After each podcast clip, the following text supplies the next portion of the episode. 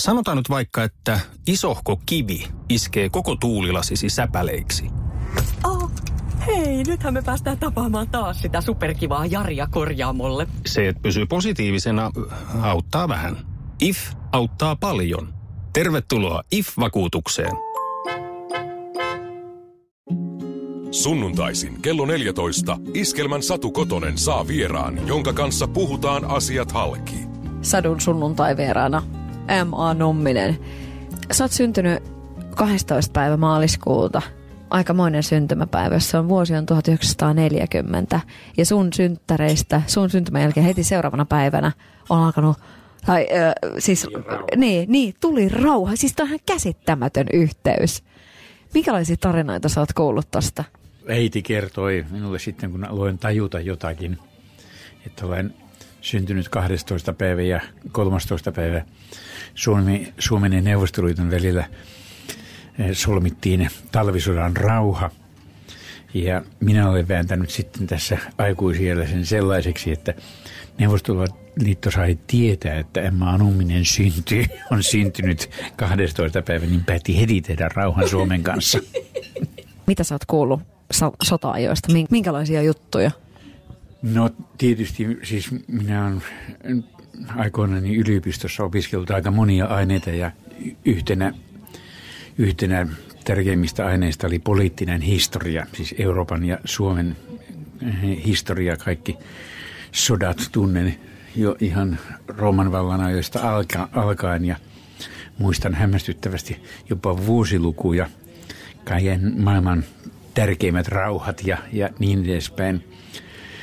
Mutta eh, se, minkä niin kuin itse muistan edelleenkin erittäin hyvin, vuosi lienee ollut siis 1944, siis neljävuotiaana ihminen jo alkaa muistaa jotakin, niin Helsinkiä pommitettiin rajusti ja niin isä kokosi perheen somerolla parvekkeelle ja me katsoimme Helsinkiin päin, kun koko siis se semmoinen kaakkoinen taivas oli oranssin punainen tästä valtavasta pommituksesta. Se, se on jäänyt minulle elävästi mieleen sodasta, siis aivan omakohtaisesti.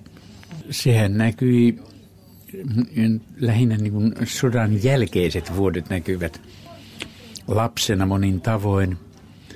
Siis koska minun isäni oli osuusliikkeen toimitusjohtaja, niin meillähän ei ollut varsinaisesti pulaa kotona mistään, mutta kun Somerolla kaikilla naapurilapsilla oli puiset kengät, niin mekin halusimme puiset kengät, minä ja sisareni. Emme halunneet kulkea nahkakengissä, jotka isä tai äiti oli kovalla vaivalla jostakin hankkinut, varmaan täältä Helsingistä, tai ties mistä teettänyt kenties. Ja me halusimme puukengät. Mutta sitten niin kun, hyvin pitkän aikaa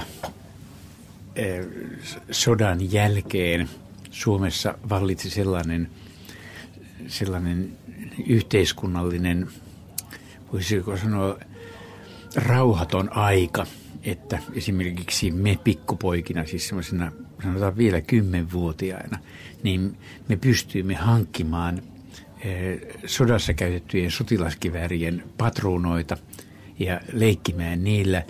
Pystyimme hankkimaan dynamiittia ja sytytyslankaa.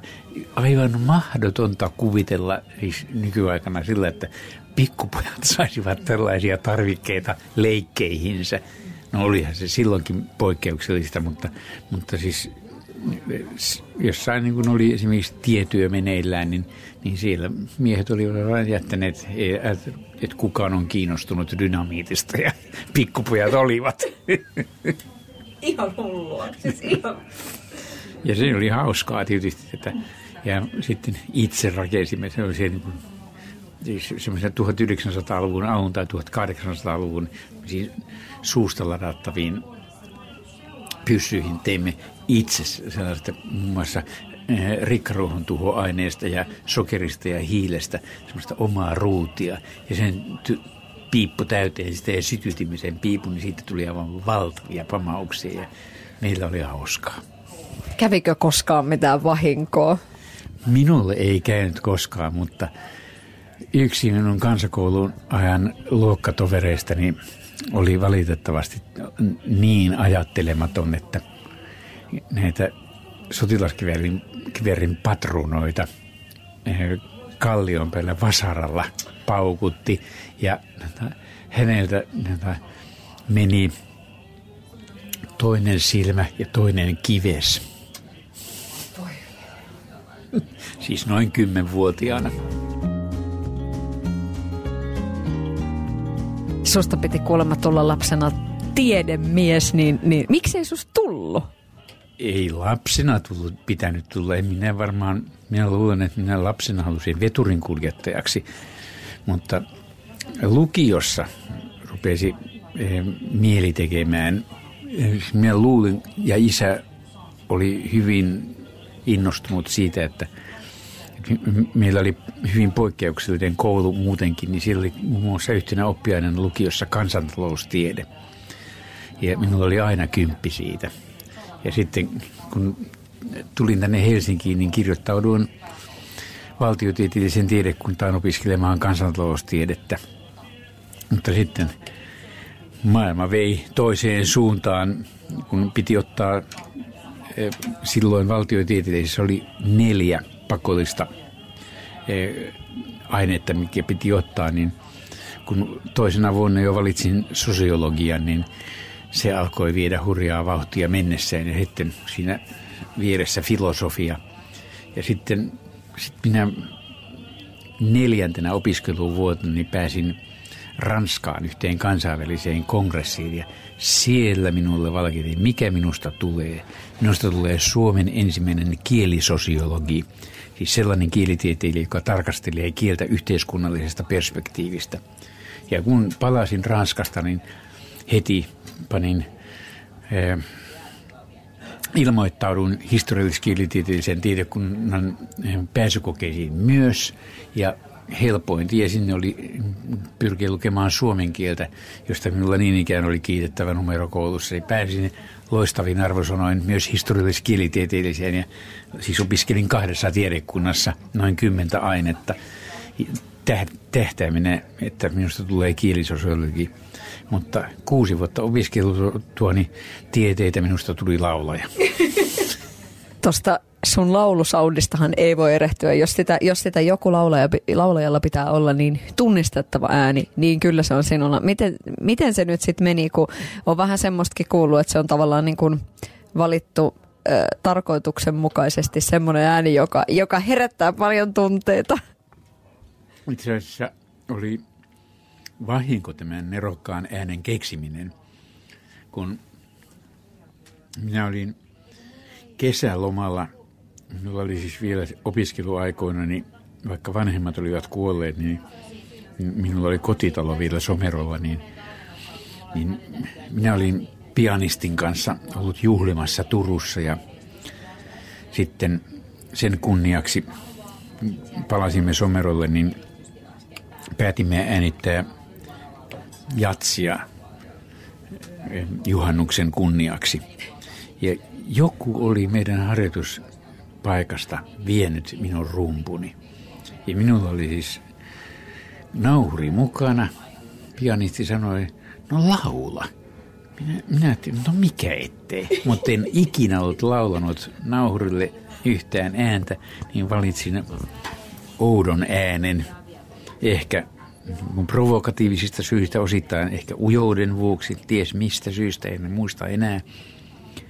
Sitten, ja koska materiaalihan ei ollut, niin minä päätin olla blueslaulaja. Ja improvisoin englanninkielisiä sanoja ja, ja lauloin. Pianisti soitti mainiosti ja sitten pari päivää myöhemmin kuuntelimme tätä nauhoitusta ja minä ajattelin, tämähän on loistoidea. Tätä täytyy kokeilla yleisön edessä joskus. Ja tämä mun pianistiystäväni Tommi opiskeli Turussa. Niin siellä sitten syyskuussa varmaan sillä ähm, varsinaissuomalaisen osakunnan tiloissa oli äh, kerran viikossa jatsklubiin.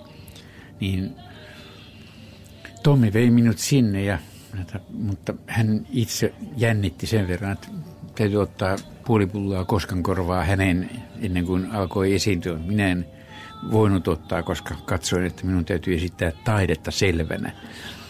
Ja taas lauloin bluesia siellä.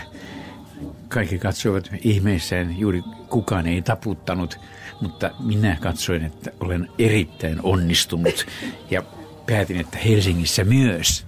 Ja sitten täällä minä tunsin aika paljon, aika hyvin teekkareita ja ehdotin teekkareille, että kun teillä on seuraava speksiilta, niin minä tulen laulusolistiksi sinne. Joo, sopii oikein hyvin. Ja sitten Tommi ei päässyt Turusta säästämään minua, niin minä päätin olla itse oman pianistini. En ole koskaan soittanut pianoa. Ja sitten säästin itseäni pianolla ja lauloin bluesia. Ja se, on nau, se nauhoitettiin. Se on siis 1963 lokakuulta nauhoitus olemassa.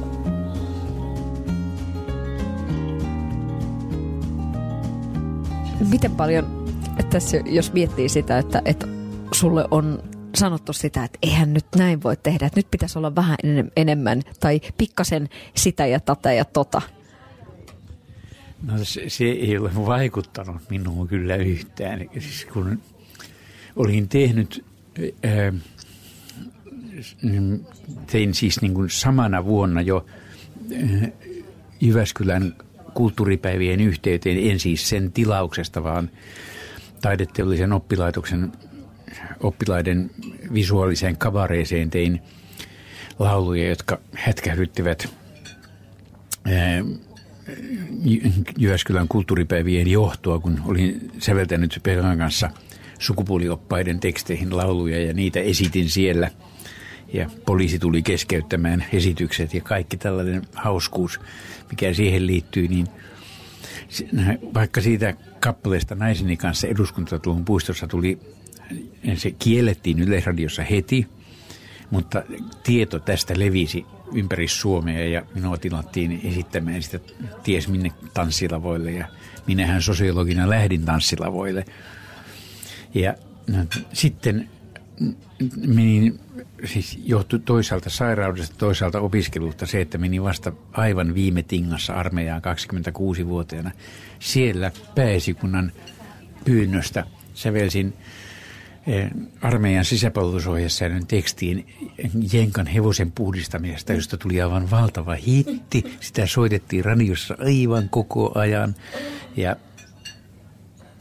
no, siitä välittämättä ei minä ajattelin ollenkaan tehdä, koska tähtäimessä siis oli tihdemiehen ura, niin en välittänyt siitä, että olen valtavan suosittu enkä aikeissa, ollut aikeissa ryhtyä laulajaksi, vaan heti jo ehkä puoli vuotta myöhemmin, niin suorassa televisio-ohjelmassa, se oli Suomen suosituin TV-vihdoilma nimeltään Jatkoaika.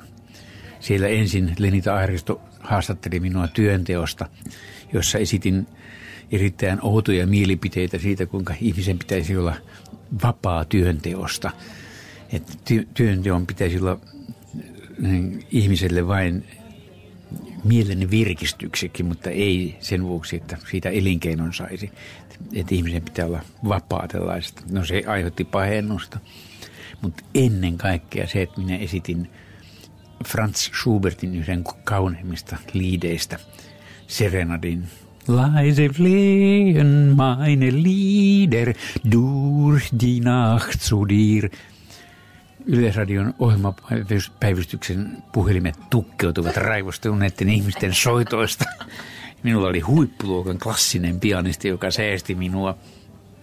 Ja tietysti välittämättä siitä, että olin hevosen puhdistusjenkalla tullut kansansuosio, niin seuraava levy olikin neljä Schubertin liidiä levylle klassisen pianistin säästyksellä. Se joutui heti radion soittokieltoon tietysti.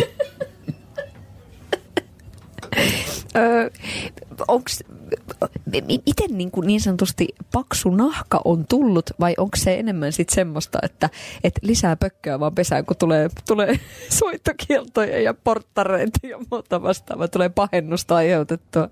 Joo, nimenomaan siis se, että lisää pökköjä pesään, koska siis se, se oli minun mielestäni niin hauskaa ja myös siis minun, minun kaikkien yhteistyökumppaneitteni mukaan heti seuraava projekti, joka alkoi kehittyä tämän näiden kauniiden Schubert-laulujen eh, laulamisen ohella, oli, eh, minä sain innoituksen eh, kahdesta turkulaisesta runoilijasta, Markku Innosta ja Jarkko Laineesta, jotka, jotka esittelevät minulle amerikkalaista undergroundia.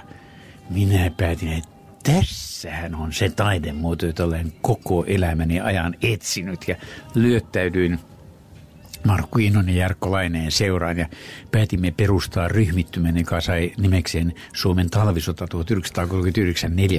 1939-40. Ja provokatiivisia esityksiä ensin Turussa, sitten täällä Helsingissä ja sitten minä ajattelin, että kyllä me tarvitsemme musiikkia. Nyt underground tarvitsee, rock on paras muoto esittää undergroundia. Ja Badding oli jo siinä vaiheessa minun hyvä ystäväni, olin tutustunut häneen somerolla.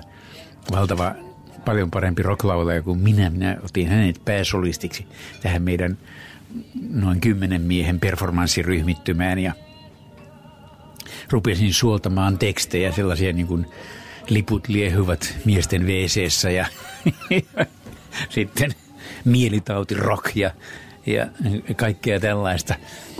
Tällaisia tekstejä tehtiin ja sitten tietysti levytettiin koko LP-linen sitä ja, ja mm, sehän on siis kulttilevy, joka on, pitää pintansa vielä nykyisinkin. Sitä edelleenkin se on myynnissä. Mutta mulla on semmoinen tota, muistikuva, kun on itse ollut semmoinen esikouluikäinen ja oli näytelmä Herra Huu, niin, niin voisiko tässä nyt olla niin, että tota, koska mä muistan pelänneeni sitä, kun Herra Huu tulee sieltä lavalta yleisön sekaan ja kiertelee siellä ja mä pelkäsin aivan valtavasti, niin voiko se olla, että minä olen sinua pelännyt? Kyllä varmaankin, koska varsinkin juuri kun huomasin, että Herra Huuta pelätään, niin sitten – päätin, että kyllä nyt täytyy tehdä jotakin eh, tämän asian hyväksi ja ehdotin Yleisradiolle, että kirjoittaisin eh, elokuvan, jossa esiintyy Jänis päähahmona. Ja kirjoitin Jänikset maailmankartalle nimisen elokuvasarjan. Ja siitä alkoi vielä suurempi suosio, kun ryhdyin jänikseksi, niin ja sitten tämä nykyinen hahmo syntyi 80-luvun lopulla, kun Radio kysyi, että olisiko sulla jotakin ideaa lastenohjelmaksi. Niin sanoin, että kyllä tulee, että odotakaapa hetki, niin mietin vähän aikaa ja sitten päätin, että Perrohan on niin kissamainen olemukseltaan, että, että Perro olkoon kissa ja minä olen jänis. Ja sitten rupesin kirjoittamaan ja kirjoitin 60 enemmän tai vähemmän pitkää sketsiä jänikselle ja kissalle. Minkälainen teidän ystävyys on Pedron kanssa? Se on kestänyt yli, nyt on 41. vuosi meneillään, eikä vielä ole ollut riitaa. Perro ihmettelee sitä ja kaikki muutkin säästeet ovat ihmettelee sitä, ei Numinen koskaan riitele. Numinen ei koskaan riitele, ei, ei koskaan. Ei riitele koskaan. Mm. Joskus vaimoa kiukuttaa, kun ei hän saa minua suuttumaan. Mutta mut riiteletkö koskaan itsesi kanssa? Onko koskaan semmoisia hetkiä, että oikein niin kuin, ö, itsensä kanssa tulee jotain sanomista? No tietysti nimenomaan vain itsen kanssa. Ja ne kaikki tällaiset yleensä liittyvät joko siihen, että olen mielestäni munannut jonkin asian, riippumatta siitä, olenko munannut vai enkö ole, niin saatan olla itselleni vihainen. Taikka sitten, jos sen millään keksi, vaikka olisi pakko keksiä, niin no siihen yleensä auttaa semmoinen tunnin uni, niin sen jälkeen kyllä taas olen vireessä. Mikä on se laulu, mm, mistä tulee eniten palautetta? Voisiko, voisiko jo, jotain niin kuin vaikka top 5 laulut, joista eniten tässä vuosien saatossa on tullut ihmisiltä kommentti, jotka on niin kuin tavalla tai toisella tai syystä tai toisesta mennyt ihmisten tunteisiin. Mikä voisi olla semmoinen no, vitonen? Et, top kolmosen muistan helposti lastenlauluista. Minä soitan harmonikkaa ja äh, kuinka saisin rikki kookospähkinen. Ja aikuisten lauluista äh, olen nähnyt Helganeitin kylvyssä. Ne ovat ehdoton kulta-pronssi, kulta, kultahopea pronssiketju, joka seuraa minua koko ajan. Mutta kyllä siis, kyllä yleisö tuntuu viihtyvän myös, kun kuulee sellaisia lauluja, joita ei ole tullut koskaan aikaisemmin kuulleeksi. Ja tempautuu kuitenkin mukaan siihen, siihen kovaan meininkiin, joka minulla ja Peerolla on siinä itse esityksessä, niin, niin kyllä yleisö kuuntelee mielellään myös ihan sellaisia, joihin ei ole tottunut.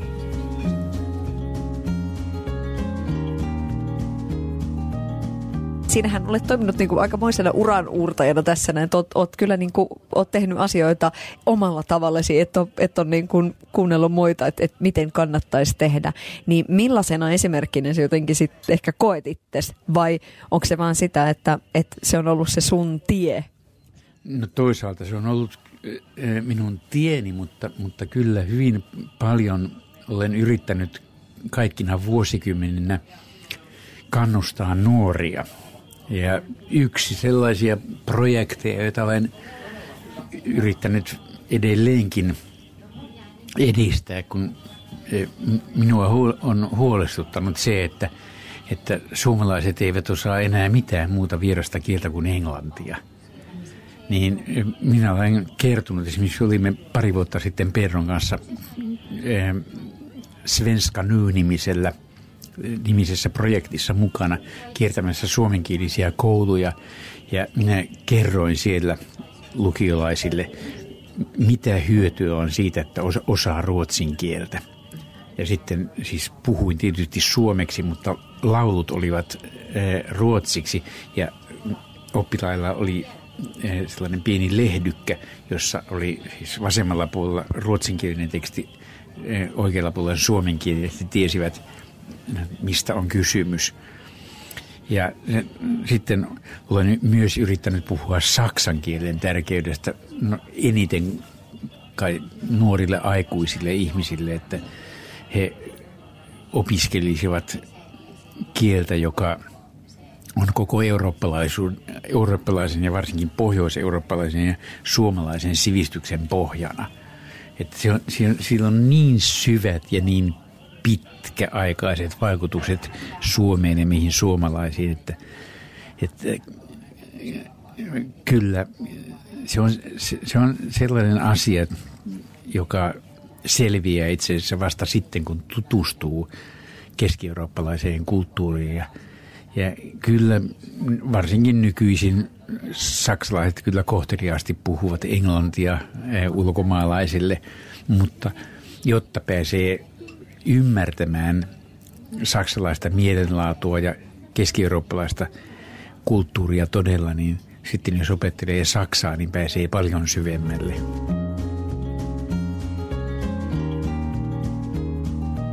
Mitä sä toivot, että mikä on se sun perintö? Minä haluaisin itselleni perinnön,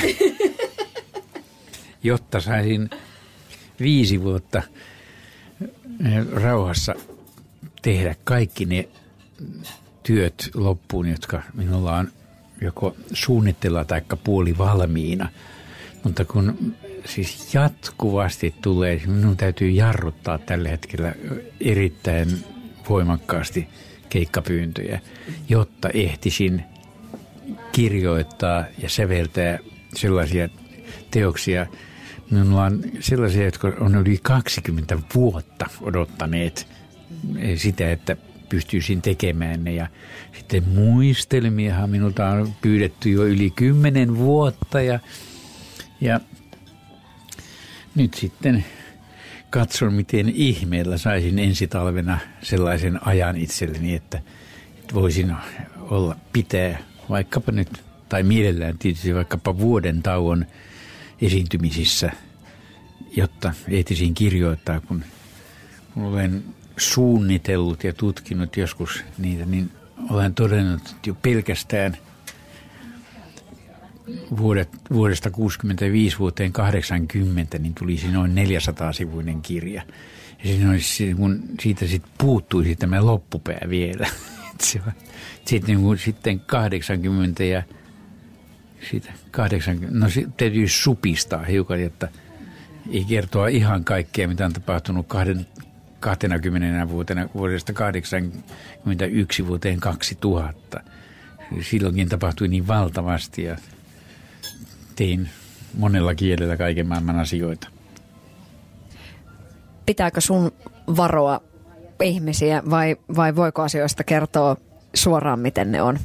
Minulla päinvastoin kuin monilla muilla ihmisillä, niin kun minulla ei ole riitoja eikä kenenkään kanssa, niin minulla ei juurikaan ole, äh, olen ilmeisesti sen verran säyseä tyyppi, että en ole joutunut mihinkään sellaisiin hankauksiin ihmisten kanssa. Tietysti erimielisyyksiä on ollut vaikka kuinka paljon, mutta, mutta sellaisia, että haluaisin muistelmissa syyttää jotakuta jostakin väärin tehdystä ratkaisusta. Sellaisia ei ole kerta kaikkiaan, koska siis joko hän tai minä, jompikumpi meistä on ollut väärässä ja nehän ovat sellaisia asioita, jotka kuuluvat jokapäiväiseen elämään. Ei ne ole tätä suurta kaarta ja, ja tällaiseen niin kuin yleiseen kulttuurihistoriaan kuuluvia asioita. Ei ne kuulu ollenkaan sinne. Muistelmia odotellessa. Onko joku sellainen aikaraja tuossa, niin kun tulee tasavuosia mittarin niin parin vuoden päästä, niin onko millainen rajapyykki se tulee olemaan? No se on, se on aika tärkeä rajapyykki sillä tavalla, että, että kyllä silloin ainakin yksi kirja pitäisi olla julkaistuna. No niin, tuossa on tulossa Turussa kiellettyjä lauluja 14. päivä huhtikuuta, niin minkälainen on 2018 niin kuin porukka, jolla Mauri Altero Nummeren esiintyy? No jos eh, jos otetaan lähtökohdaksi se, kuinka suuren suosion saavutimme Pieron kanssa viime vuonna, kun olimme Tampereella, olimme marraskuussa esittämässä kielletyt laulut konsertin. Siellä tämä TTT-klubi, joka, josta tulee aina perjantai-iltaisin suora lähetys, niin se oli tupaten täynnä ihmisiä ja ihmiset aivan innoissaan. Ja silloin kun ihmiset ovat innoissaan, niin sitten tulen kertoneeksi millainen Suomi oli 1960-luvulla ja se huvittaa valtavasti yleisöä, kun siis kerron juuri, että kuinka esimerkiksi kappale naiseni kanssa eduskuntatalon puistossa kiellettiin, miksi se kiellettiin radiossa. Sitten esitän, esitän täysin asiallisen laulun Jenkka ulkosynnyttimistä ja se herättää edelleenkin kohahduksen yleisössä. en tiedä, mitä iskelmä radion yleisö tuumisi Jenkasta ulkosynnyttymistä. Sinä voit kokeilla. Niin, ihan varmasti. Mikä, minkälainen liekki palaa tällä hetkellä, kun lava kutsuu? No siis minulla oli, minulla oli viikko sitten aivan huippuluokan konsertti tuolla G-Live Labissa. G-Live Lab tietysti pitäisi ääntää – siellä ensimmäinen eh, tunti 20 minuuttia oli Emma Nummisen klassisen musiikin tyylillä sävellyttyjä kappaleita, joissa minä esitin vain rap-osuudet, eh, sellaiset, mikä oli, mutta sitten muut oli, siellä oli kaksi oopperalaulajaa, soprano Sirkka Lamminen ja baritoni Riku Pelo, jotka esittivät minun klassisia liidejäni. Niin sitten tuli väliaika, minkä tietysti yleisö tarvitsikin. Ja sitten toinen osa Jyväskyläläisen 30 scratchajan electrobeat-tyypin kanssa vedin tämmöistä 2000-luvun rap jossa sitten kohisee elektroniikka taustalla ja yleisö piti siitäkin. Sellaista, sellaisia keikkoja tekisin hyvin mielelläni. Onhan toi ihan mieletöntä, että, että ukossa virtaa ihan, ihan älyttömät väärät edelleenkin. Miten, se, miten sitä pidetään yllä? No kyllä, se, ky, kyllä varmaan kysymys on siitä, siitä geneettisestä perinnöstä. Kun olin eilen iltasanomien haastattelussa, niin pitkäaikainen tuttuni ja ystäväni Rita Tainalo heti ensimmäiseksi, kun emme ole monen vuoteen tavanneet. Ensimmäinen hänen reaktionsa on, Numminen, kuinka sinä olet yhä noin nuoren näköinen? ja minä sanoin, että kyllä kai se on geeniperimä, ei se mistään muuta syystä. Kun sulla ei ole ryppyjäkään. No ei ole tullut. Iskelmä ja Sadun sunnuntai vieras. Jokaisena sunnuntai-iltapäivänä kahdesta kolmeen.